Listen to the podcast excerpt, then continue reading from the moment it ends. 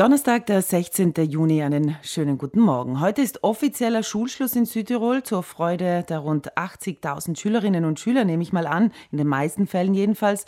Und mit heute kann man es auch wagen, einen Rückblick auf dieses Schuljahr zu machen. Und wir wagen das mit einer Schülerin, mit der Vorsitzenden des Landesbeirates der Schülerinnen und Schüler, Nadja Zugal. Einen schönen guten Morgen. Hallo. Guten Morgen, hallo.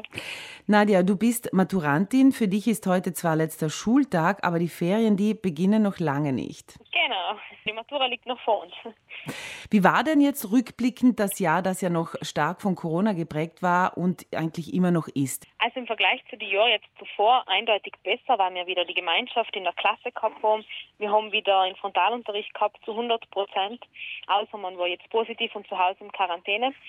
Aber es war eindeutig, man hat gemerkt, dass es den Frontalunterricht braucht, dass es ein Mensch, eine fiktive Person voran braucht, mit der man die Sachen durchgehen kann, von der man sich Sachen erklären kann und nicht live vor dem Bildschirm. Das funktioniert einfach nicht. Und als 50-50, also man hat Klassen getrennt, auseinandergerissen. Also die Gemeinschaft ist eindeutig jetzt stärker wie in einem Fernunterricht oder in einem 50-Prozent-Unterricht. Das heißt, Fazit, es geht in der Not, aber besser ist immer Präsenzunterricht. Genau.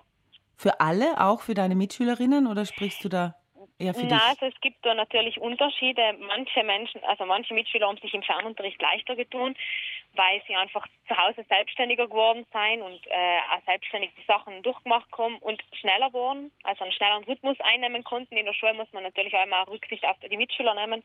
Wenn jemand langsamer ist und die Sachen nicht so schnell versteht, dann muss man Sachen auch mehrmals durchkauen. Und das passt auch vollkommen, aber eben für manche ist es im Fernunterricht nachher weggefallen und nachher somit leichter gewesen. Nadja, mit welchen Anliegen sind denn die Schülerinnen und Schüler heuer zu dir gekommen? Merkst du da einen Unterschied, dass zum Beispiel mehr psychosoziale Themen waren, die an dich herangetragen worden sind, oder sind eher immer schultechnische Dinge, die der Landesbeirat ähm, bearbeitet? Also es war primär war heuer ganz groß die Sorge die Matura natürlich, weil man überhaupt nicht gewusst hat, wie sich das jetzt abspielen soll. Haben wir wieder eine normale Matura, haben wir die Matura die Corona-Matura, wie man sie so schön nennt. Ähm, aber natürlich auch waren ganz viele äh, psychologische, psychosomatische ähm, Anliegen, weil man einfach gemerkt hat, dass man vielleicht im Fernunterricht ein bisschen zurückgelassen worden ist. Und jetzt, wo man dann wieder total in Präsenz war, hat man müssen äh, Lernstoff von den vergangenen Jahren aufholen, was natürlich nicht Sinn und Sache ist, also Sinn und Zweck ist, aber da haben teilweise eben Lehrpersonen vielleicht ein bisschen übertrieben am Anfang. Es hat sich dann gelegt, wo, wo dann auch die Schüler mit den äh, Lehrpersonen gesprochen haben und gesagt haben, schau, das funktioniert nicht, wenn wir so schnell mit dem Stoff weitergehen, es, wir kommen nicht mehr mit. Und das ist dann logisch nachher ein psychischer Druck, weil man in der Schule irgendwann nicht mehr mitkommt in keinem Fach mehr, nachher glaubt es dann ziemlich schnell auf. Und auch psychisch, weil Corona ja schon, schon einschränkt, also es hat ja echt Einschränkungen gegeben.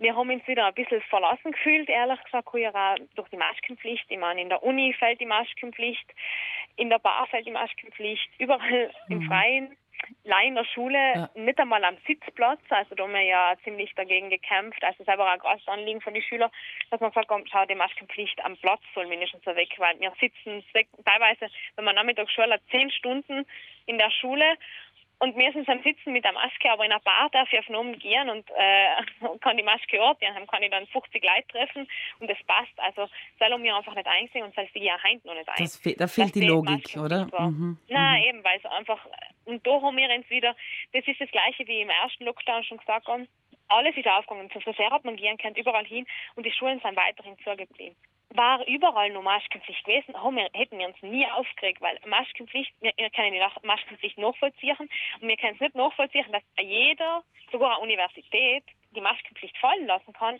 und wir aber nicht. Weil er hat rein vom logischen Denken einfach kein, kein nachvollziehbar. Also da ist ein großer Frust unter den Schülerinnen ja. und Schülern. Mhm. Nadja, du ähm, hast diese ähm, Dinge zusammengesammelt oder sind an dich herangetragen worden. Wie bist du da vorgegangen? Wie geht man da vor mit solchen Sorgen? Man redet mit den Schülern, aber kann man da auch was weiteres äh, ausrichten?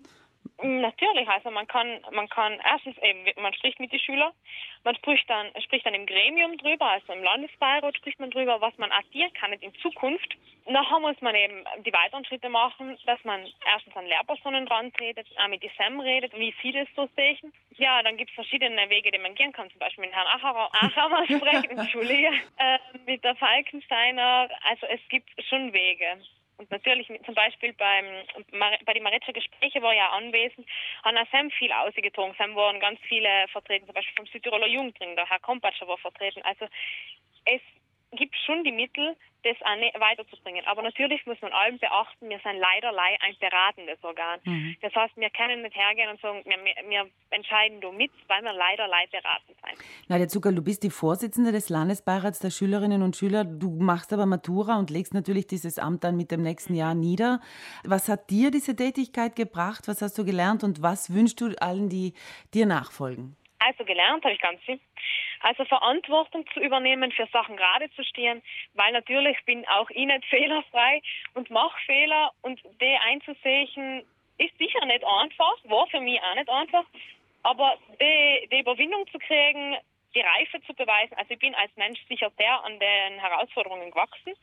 Des Weiteren habe ich gelernt, dass die Psyche des Menschen sehr wichtig ist, weil ich einfach wirklich teilweise Geschichten gehört habe, durch den Druck eben von Corona, aber auch durch den Druck von der Schule, dass es wichtig ist, dass man ein bisschen mehr darauf hocht, was Schüler sagen und nicht dauernd Schülerlei abstempelt, ja, es jammert leider die ganze Zeit, weil wir haben auch Recht drauf, dass man unsere Probleme und unsere in dem Fall auch psychischen Probleme anhört und nicht einfach über uns drüber fährt, als wären wir Lei Schüler. Und was ich gern weitergeben möchte, dass die Schüler allem für sich einstehen, dass sie auch sagen, wenn ihnen Sachen zu viel werden und dass sie nicht Angst davor, also nicht Angst jetzt vor Lehrpersonen oder vor größeren Gremien, weil sie eindeutig auch Stimme haben und die Stimme gehört werden muss. Und deswegen wünsche ich mir auch vom zukünftigen, also vom Landesfahrer, der sich nächstes Jahr formiert, dass sie weiterhin für die Schüler einstehen und mit aller Kraft dafür kämpfen, dass es in die Schüler besser geht, wenn es ihnen nicht schon gut geht. Mhm. Einstehen für die Belange der Schülerinnen und Schüler, das ist ein schönes Schlusswort. Nadja Zucker, vielen Dank für die Zeit, für dieses Gespräch und alles Gute für die persönliche Zukunft und einen schönen Schulschluss allen Schülerinnen und Schülern in unserem Land. Das sind über 80.000 Kinder und Jugendliche. Dankeschön. Danke, alles Gute.